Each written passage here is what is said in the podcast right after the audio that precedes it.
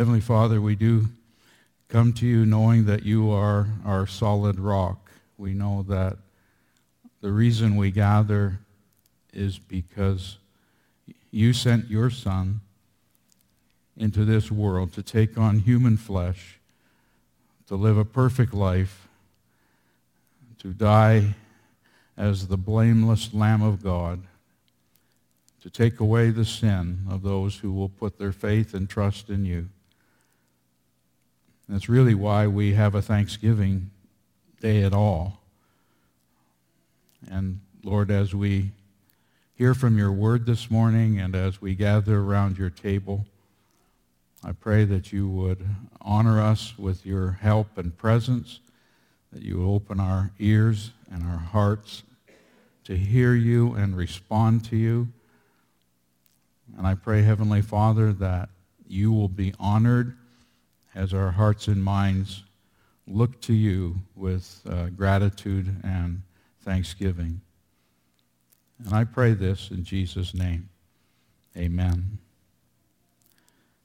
As you can see, we're uh, studying in these days, just started, uh, the book of Proverbs.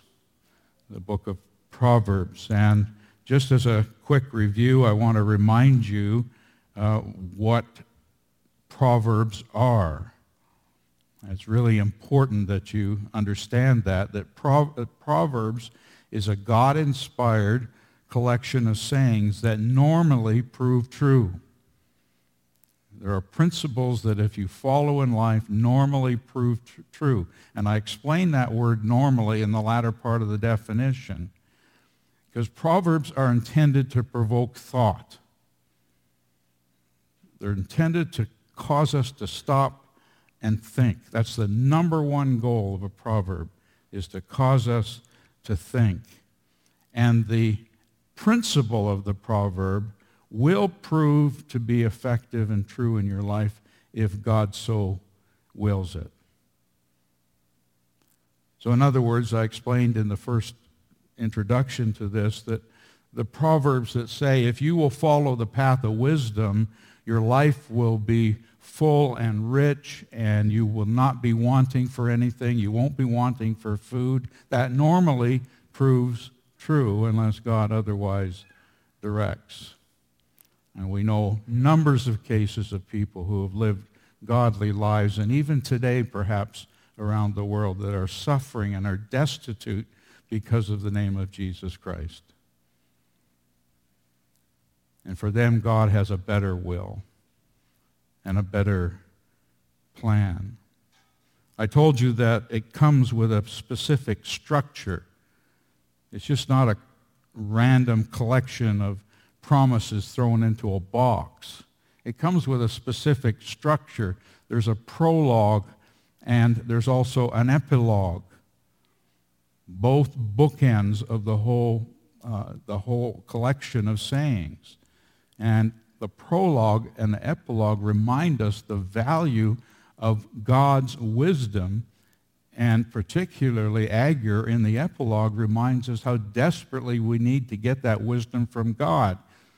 You know, you can, you can walk into a bookstore and have a, pick out a little cute sayings, little, little proverbial sayings, and they're nice and they're nice to post on your Facebook account, but the truth of the matter is that we need help from God to understand these proverbs and particularly help from God to apply them.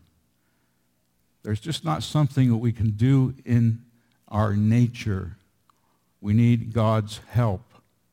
And then when we move in the proverbial collections, we find that there are four poems by a person called Lady Wisdom. It's a, it's a female uh, personification of wisdom, and, and she, she, she writes poems of wisdom. And complementary to that is on the other end of Proverbs is Lemuel's mother, who gives Lemuel advice regarding the selection of a bride and what a, what a you, you know what a Proverbs 31 woman is. And so you have these complementary uh, uh, elements on both ends. And then in the middle, you have 10 speeches by a father to a son, and then with that, there's hundreds of other proverbs that all fit into different themes of diligence, industry, finance, uh, and so on. And in this series, I'm focusing on the 10 speeches of the Father to the Son. The Father is speaking. And first of all, I want you to notice before we read the text, just a glance at verse 8. The Father is speaking in cooperation with the mother. It's the Father's voice you hear, but this is a mother and father speaking to a son. This is consistent. We often emphasize, and rightly so, that it's that God has ordained the father to be responsible for the home. But that is not to say that the mother has no responsibility. Throughout the book of Proverbs, when uh, there is advice given to a child, it comes from both mother and father. So this is a, you know, we could take all kinds of rabbit trails here, and I'll try to uh, stay away from that. But the, there should be a collective cooperative teaching in the home by parents to the children. It is not just primarily one. At the same time, though, this is poetic literature, and this is Solomon uh, uh, either uh, enacting or putting himself in the place of a father. And what would a father say to a son? But at no, at no time is this uh, moving the mother into a secondary role. You might wonder then if you constantly hear this phrase, hear my son your father's instruction, you might wonder that if you're a daughter here this morning or a daughter listening online, you can say, well, this is a great time for a snooze because just all the boys have to listen. And I would counsel you not to do that. Let me give you a number of reasons. Proverbs were written to, and we would never use this phrase in modern literature. Proverbs were written in verse 4 to simple ones. That is not a derogatory comment. The term simple ones means people who have not yet been taught. That is not a derogatory comp- uh, comment. So the intention of Proverbs, in part, is to teach those who haven't yet been taught, regardless of gender. The word that Solomon uses in Hebrew is actually a word that is so huge and so wide, it not only means son, it can mean daughter, it can mean child, it can mean baby, it can mean infant, it can mean all genders. But we, we don't miss the fact that a man is speaking, voicing on behalf of his wife things to his son. That doesn't mean that daughters are excluded from these comments. And the father is collaborating with his wife, and it would not be wrong. In fact, I'll be doing this throughout, suggesting that the contemporary application of this is that this is instruction of parents to children. And so you'll hear me use that phrase more often than not. This is applicable to parents and their children. I get permission to do that because if we jump into the New Testament, a number of proverbs show up in the New Testament, and under the inspiration of the Holy Spirit, the apostles had permission to reach back into Proverbs and apply it to the church. So therefore, that's my explanation and a reason why if you're a son or a daughter or a wife, this is for you too. This isn't just simply uh, a dad and a son in the story. This series is going to apply to all parents and to all children. So let's read the passage. Proverbs 1, 8 to 19. Proverbs 1, 8 to 19. Hear, my son, your father's instruction, and forsake not your mother's teaching, for they are a graceful garland for your head and pendants for your neck. My son, if sinners entice you, do not consent. If they say, Come with us, let us lie in wait for blood. Let us ambush the innocent without reason. Like Sheol, let us swallow them alive, and whole like those who go down to the pit. We shall find all precious goods. We shall fill our houses with plunder. Throw in your lot among us. We will all have one purse. My son, do not walk in the way with them. Hold back your foot from their paths. Their feet run to evil, and they make haste to shed blood. For in vain is a net spread in the sight of any bird, but these men lie in wait for their own blood. They set an ambush for their own lives. Such are the ways of everyone who is greedy for unjust gain and takes away the life of its possessors. I'm just going to simply walk through this with you. First of all, I want you to notice the appeal of the parents. The parent is saying, Hear, don't forsake. Don't forsake parental teaching. What would these parents be teaching their children? Is there some sort of inspired elevation to parents just because they're parents? The answer is no. These were godly covenant parents in Israel. And they first and foremost would have been teaching what we know as the Torah. They would be teaching the Word of God. They would be teaching the Bible.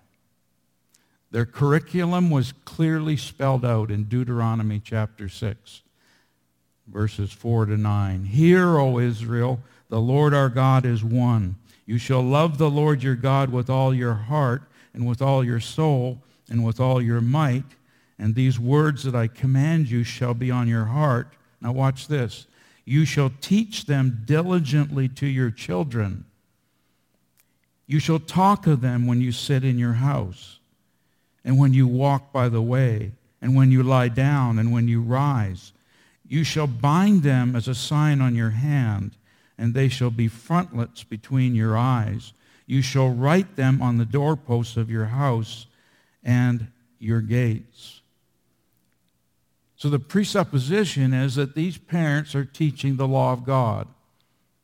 And they're doing it in accordance with the covenant God made with Israel. And they would be teaching them there wasn't a formal class set aside and said, okay, kids, get up, we're going to have breakfast, we're going to have, now we're going to have religion class. Although there's nothing wrong with that. These parents were constantly bringing the Word of God to bear upon the lives of their children whether they were eating, whether they're moving out, whether they're going somewhere, they're walking, and they're sitting, they're laying down. What all they're doing is constantly, as the elements of life appear, they're applying it to the children. And the plea to the children, the appeal to the parents is, listen to it and don't forsake it. Don't turn away from it. In other words, be humble and teachable, as we talked about the last time in the first part of the proverb, Proverbs 1. Be humble, be teachable, listen to mom and dad. When mom and dad teach you something from God's word, don't forsake it. Don't turn away from it. You might wonder what kind of motivation the parents gave the kids. Was it candy or more money, no, they look at verse 9. This teaching will be a graceful garland around your head and pendants for your neck. Now, every kid in church and listening online now is going, all right, I get to dress up like a Hawaiian dancer. No, this is poetic literature. And you have to follow the rules of poetry. Dr. Waltke says that the garland that was worn and the pendants was worn probably reaches back to the Egyptian culture where it signified victory. It signified vindication over enemies. It signified a good life. It signified self-control, a person who knew who they were. It signified a sense of prestige in society. So what are these parents saying to their children? As we teach you the Bible, listen, don't forsake, obey, and you will enter life with a sense of personal confidence and prestige that will look beautiful to culture. I've speculated a little bit on this. I don't want anybody to take anything to heart too much here, but you know what? You can almost tell a young person who has grown up listening to their parents. You can almost tell by the way they act when they're young adults. I'm saying that not authoritatively. I'm saying that as now a guy that's getting older. There's something wonderful and beautiful and valuable about a young adult. And you look at them and you say there's something different. And if you think I'm wrong, just think about the opposite. There is something terribly sad about the lifestyle of a rebellious, unteachable, proud young person. There's a sense of beauty to those who will choose to listen to their parents' teaching as they're taught from God's Word. There's something beautiful. It, they appear as people accomplished, self-assured, confident that how they're living is right. That's the appeal that the parents make to the children. And they say, listen to us. Why? Because there are other voices. There's the voice of the crowd that's calling to them. Do you remember what I read from verses 10 to 18? Come with us, ambush. Let's take, let's grab the innocent. That's, uh, let's, uh, let's take them down into Sheol, into death, and swallow them up. Let our feet run for evil.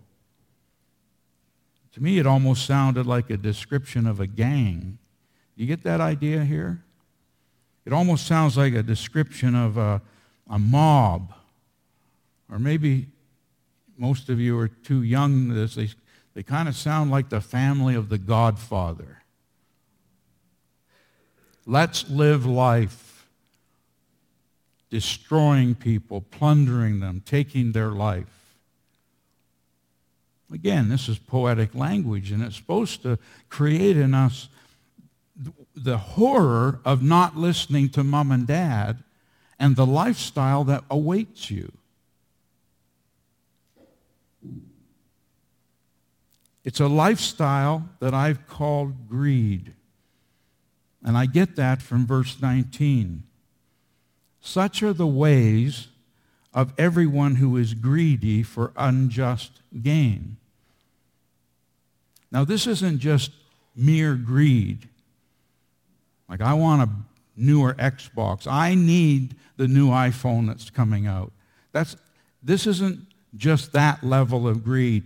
This is a level of greed that wants something so badly you will do anything to get it, and it doesn't matter who you hurt to get it. You're no better than a mobster. You're no better than a gangster when you want something so badly that you will do anything to get it.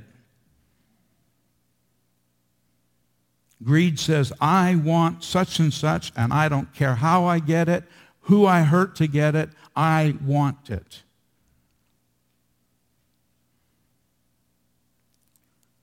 Bullies at school are greedy for unjust gain.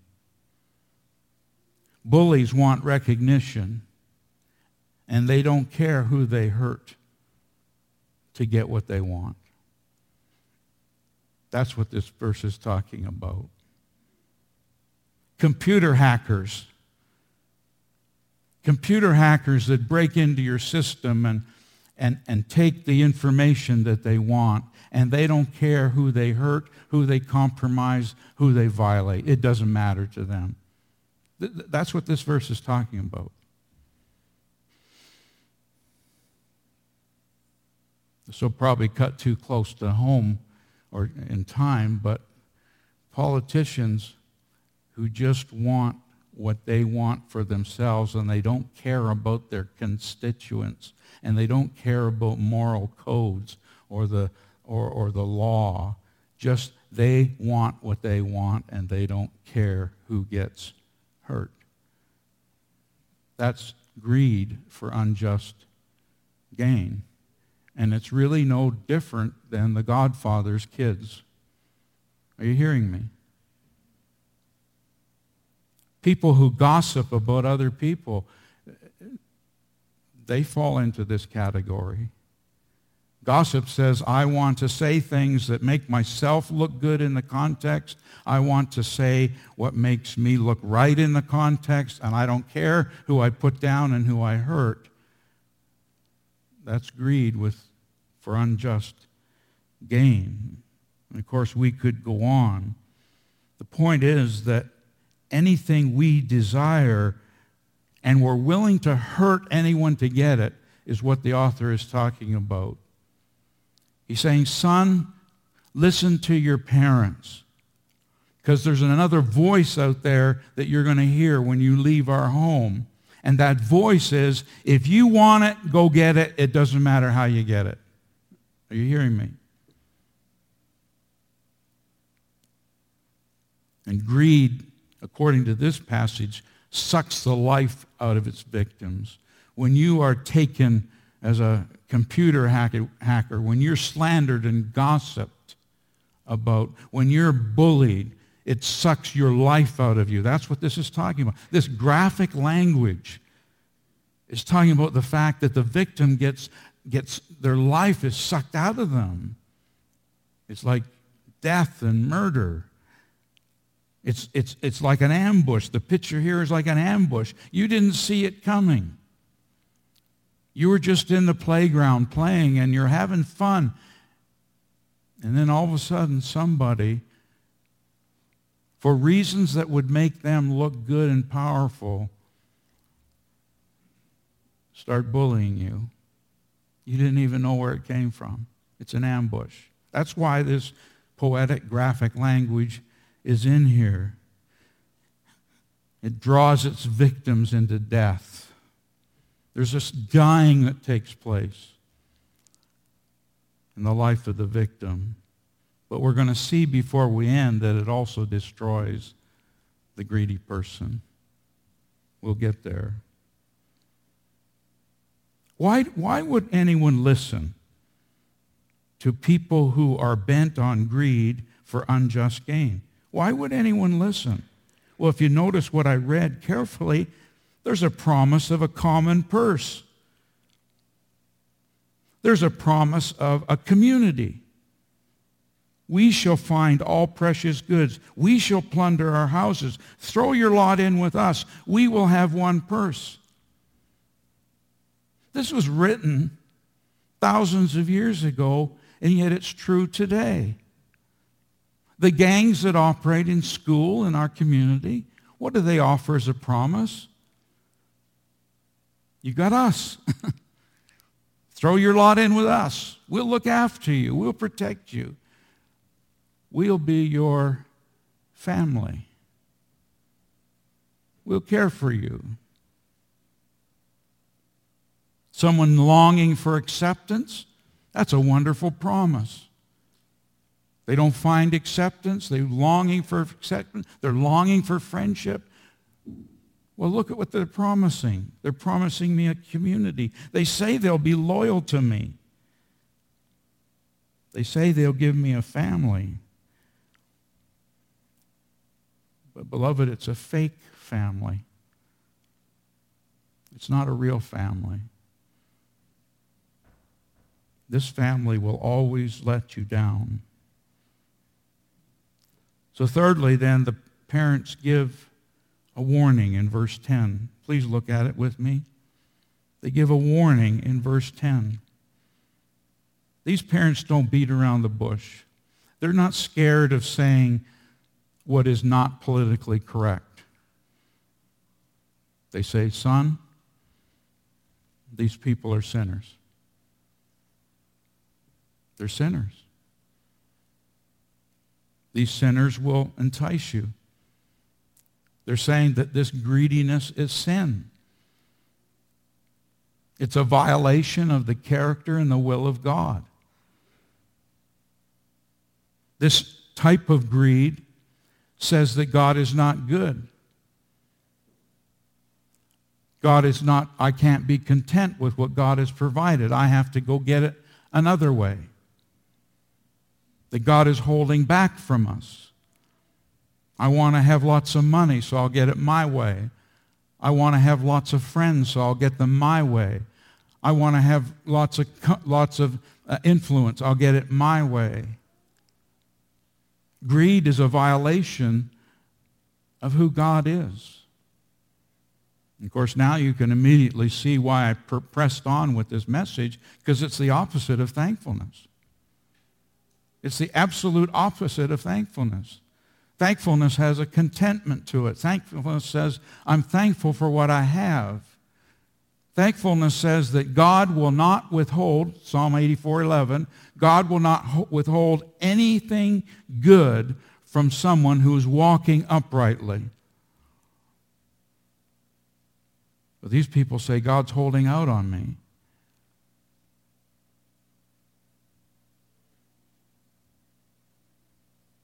Let me ask you, have you ever given in? And this is, might sound like it's going to children, but it actually involves every single person here.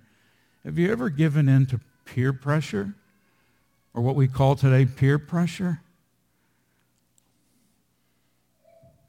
I want the acceptance of people, and I'm willing to do anything and give up anything and compromise anything to get it. Have you ever been so lonely and so unhappy that you will look for love in all the wrong places?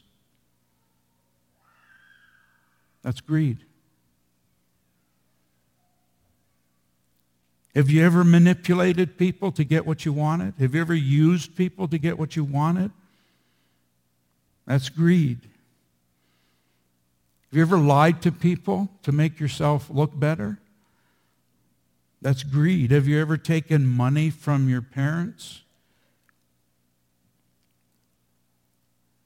Have you ever taken money from the cash box at work? Have you ever stolen from the school lab? That's greed. Have you ever taken money from the government?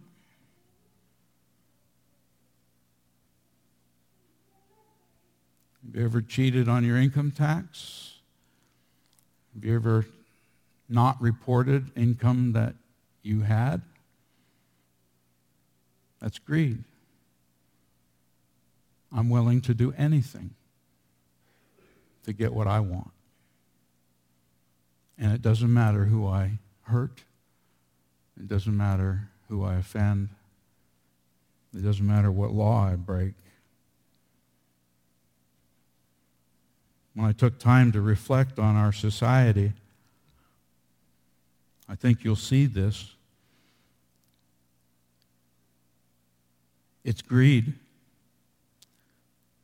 It's greed that propels an unmarried woman to have a sexual relationship with an unmarried man.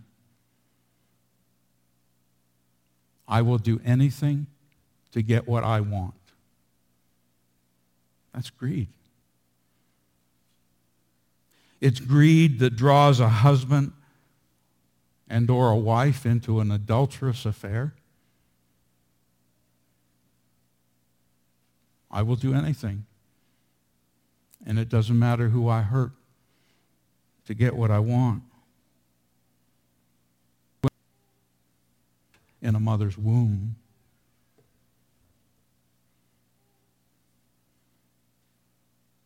Greed.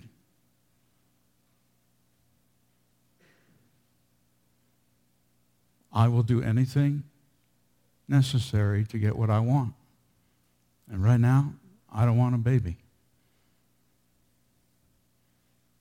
So I'll kill it. It's greed that takes the life of a disabled or an aged person. They're taking up space in the hospital. They're becoming a cumbersome distraction to our society. So uh, let's just get rid of them. Stepping on some toes out there, aren't I? It's greed. Listen carefully. It's greed that permits a man or a woman to disfigure their body so they can pretend to be a gender that they are not.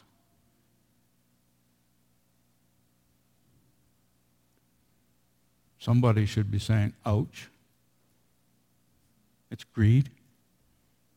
I want it, and I don't care what I have to do to get it.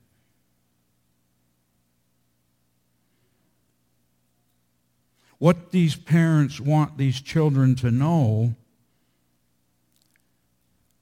is that greed for unjust gain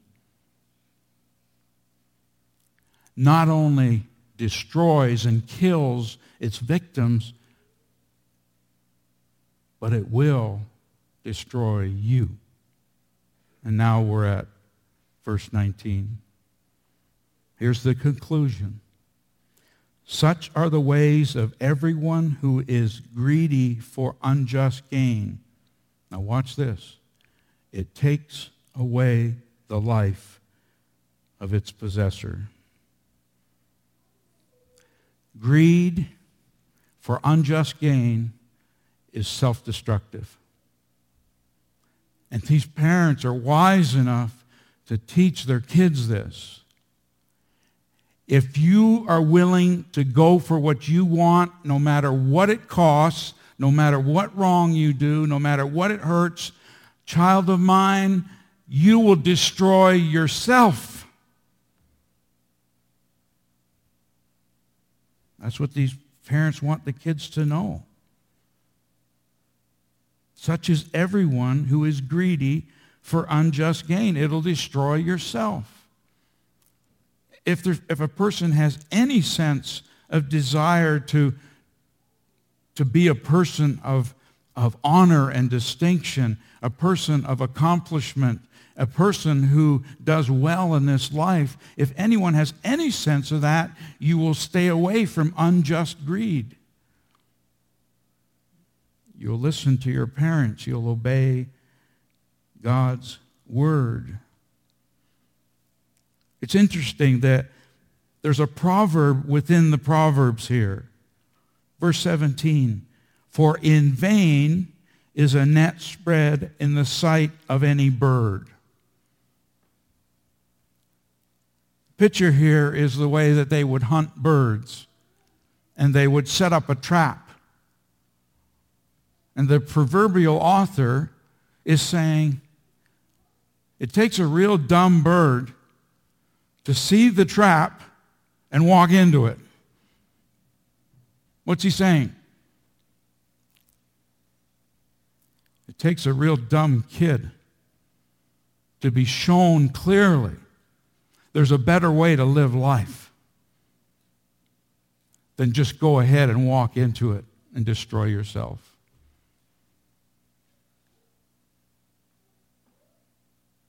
This is why authors use poetry, by the way. You can say things in poetry you can't say from the pulpit. I just did, but this is why poetry is used.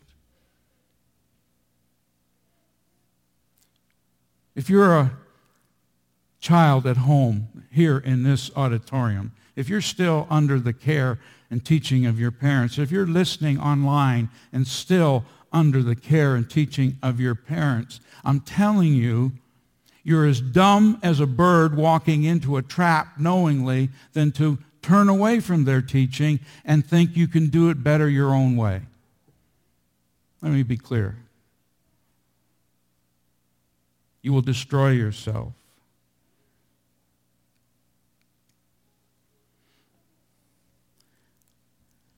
The most basic lesson from this passage, kids, is don't listen to the wrong voice. You have the voice of your parents and you have the voice of the world. Decide this morning before God, I will follow the teaching of my mother and dad as they have taught me the scriptures. Make that decision today. If you don't, you'll destroy yourself along with others in your path. We have been given in this part of the Proverbs a picture of a path of sin that leads to death. We've been given a picture in this Proverbs of a, of a heart and an action that is prepared to take life to get what it wants.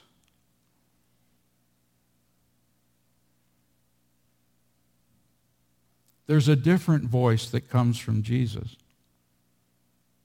It's a voice that says, the thief comes to kill and to steal and to destroy, but I have come to give life and life more abundantly. Who, whose voice are you going to listen to, children? Do you listen to the voice of the thief and be destroyed, or do you listen to the voice of Jesus who promises abundant life? Parents, as I conclude, teach your children. Teach your children the Word of God. Teach them through your conversations, everyday life. Apply the Word of God to all things as they encounter them. Teach them by your example of not leading a life of greed for unjust gain.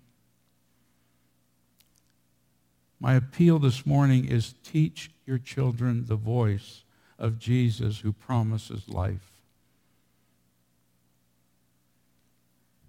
And young people,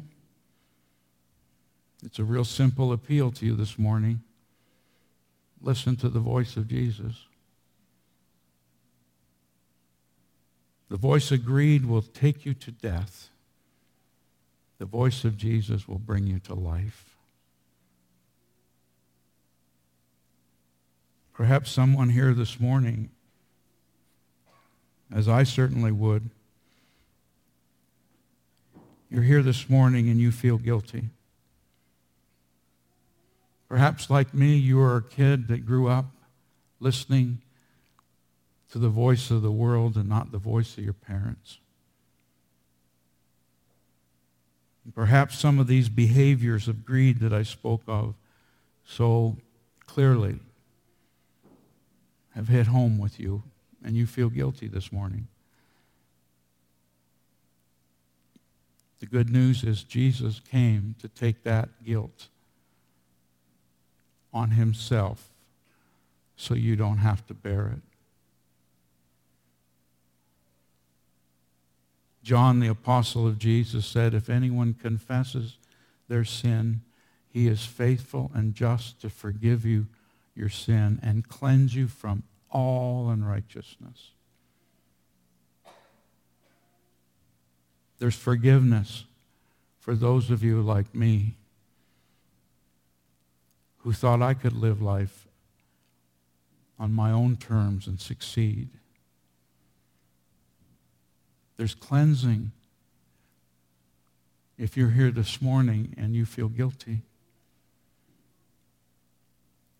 I would hate for you to leave this place or shut down your television at home and remain in guilt for how you've lived. Maybe for the first time you realize now there's a sentence that describes how I've been living. I've been living a life of greed,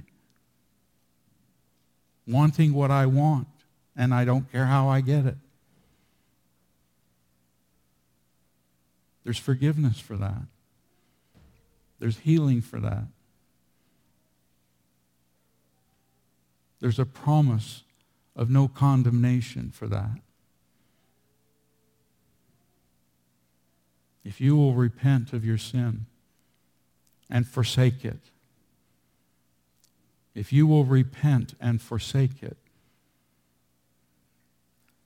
there is complete and total forgiveness in the cross. And the promise of the new covenant that we celebrate at communion is God says to all who trust in him, I will remember your sins, what? No more. If you feel a level of guilt this morning, I plead with you, don't live with it. Come to the cross. Come to Jesus. He will receive you. He will take you with open arms. And he'll accept you. And he'll give you life. Will you pray with me?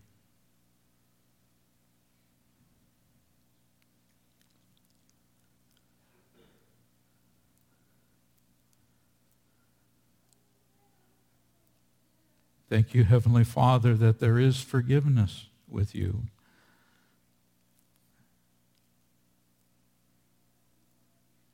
Thank you that there is cleansing and pardon for sin.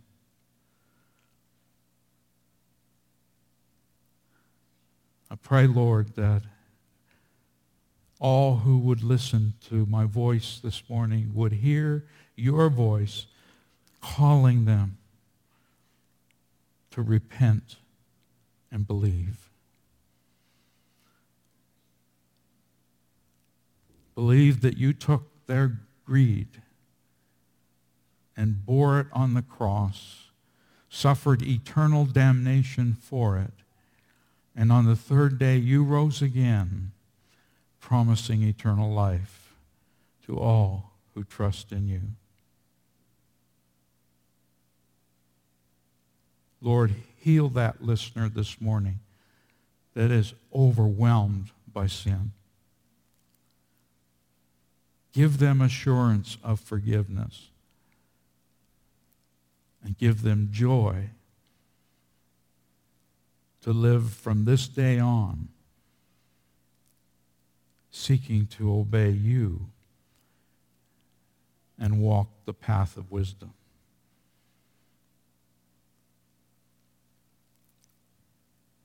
Lord, grant to us as a church, as we gather in this place, a solemn joy, a glorious and a glad gravity as we think again about the price that Jesus paid for our forgiveness. May your presence be known and experienced as we do this in Jesus' name. Amen.